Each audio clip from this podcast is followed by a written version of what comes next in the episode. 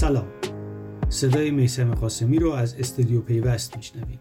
شما به سیزدهمین اپیزود از پادکست تک بورس گوش می‌دید.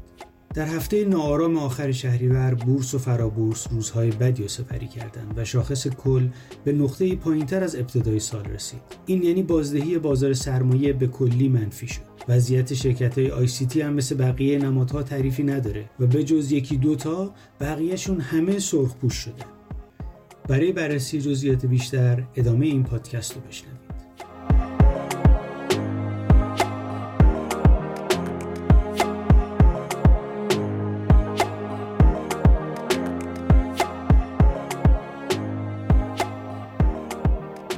آخرین روز کاری بازار سرمایه با افت 11827 واحدی همراه بود تا شاخص کل بورس به یک میلیون و 355 هزار برسه و شاخص هموزن هم با 2232 واحد کاهش به عدد 359677 واحد رسید.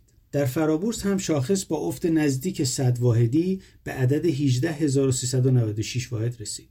روز سهشنبه اما نقطه عطف بود. بورس 29 شهریور ماه افت 49 درصدی داشت تا یک صدم درصد کمتر از آخرین روز سال گذشته باشه و بدین ترتیب کل بازدهی بورس در 6 ماه اول امسال منفی شد. آمارها میگن از 119 روزی که بازار سرمایه باز بوده 57 روز رشد داشته و در عوض 62 روز با افت مواجه بوده.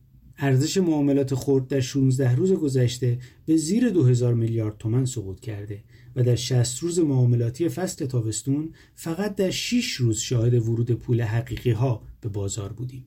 همگام با شاخص کل نمادهای مرتبط با آی سی تی هم در هفته آخر شهریور روزهای بدی و سپری کردند.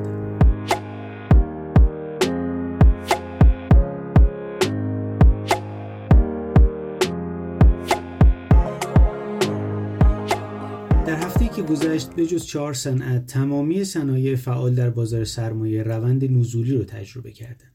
در میان صنایعی که در حوزه فناوری اطلاعات و ارتباطات قرار دارند گروه تجهیزات مخابراتی بیشترین افت قیمت رو تجربه کرد و در طول یک هفته بازدهی منفی 5 ممیز 56 صدم درصد رو به ثبت رسوند. صنعت نرم افزار و خدمات بازدهی یک ممیز 41 صدم درصد و سخت افزار و تجهیزات منفی 82 صدم درصد رو به ثبت رسوندن.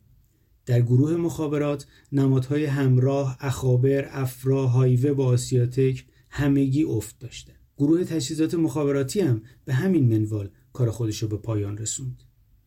در گروه سخت افزار و تجهیزات مداران منفی 8 ممیز 79 صدم درصد و مفاخر منفی 4 ممیز 83 صدم درصد افت قیمت داشتند. اما مادیرا در برابر موج عمومی افت قیمت ها مقاومت کرد و از معدود نمادهای مثبت بازار بود.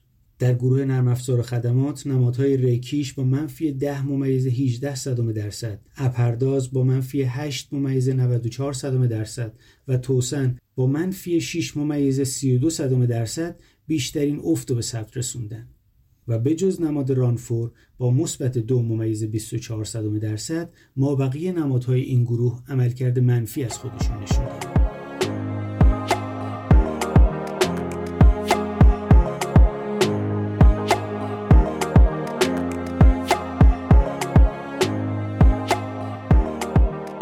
در زمینه اخبار شرکتی هم اتفاق مهمی رخ نداد.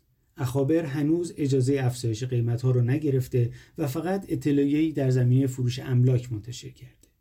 سب هم گزارش توجیهی افزایش سرمایه‌اش رو منتشر کرد که نشون میده برای خرید 150 هزار دستگاه کارت خون در امسال و سال آینده نیاز به 427 میلیارد تومن پول داره که می‌خواد 156 میلیارد تومنش رو از افزایش سرمایه از محل مطالبات و آوردی نقدی تامین کنه و بقیه رو از محل گردش مالی جاری شرکت بده. خلاصه اینکه هفته سنگین و سخت آخر شهریور تموم شد و هفته آینده هم بازارها دو روز تعطیلن و احتمالا نباید منتظر اتفاق خاصی باشیم. تا هفته آینده و یه تک دیگه خدا نگهدار.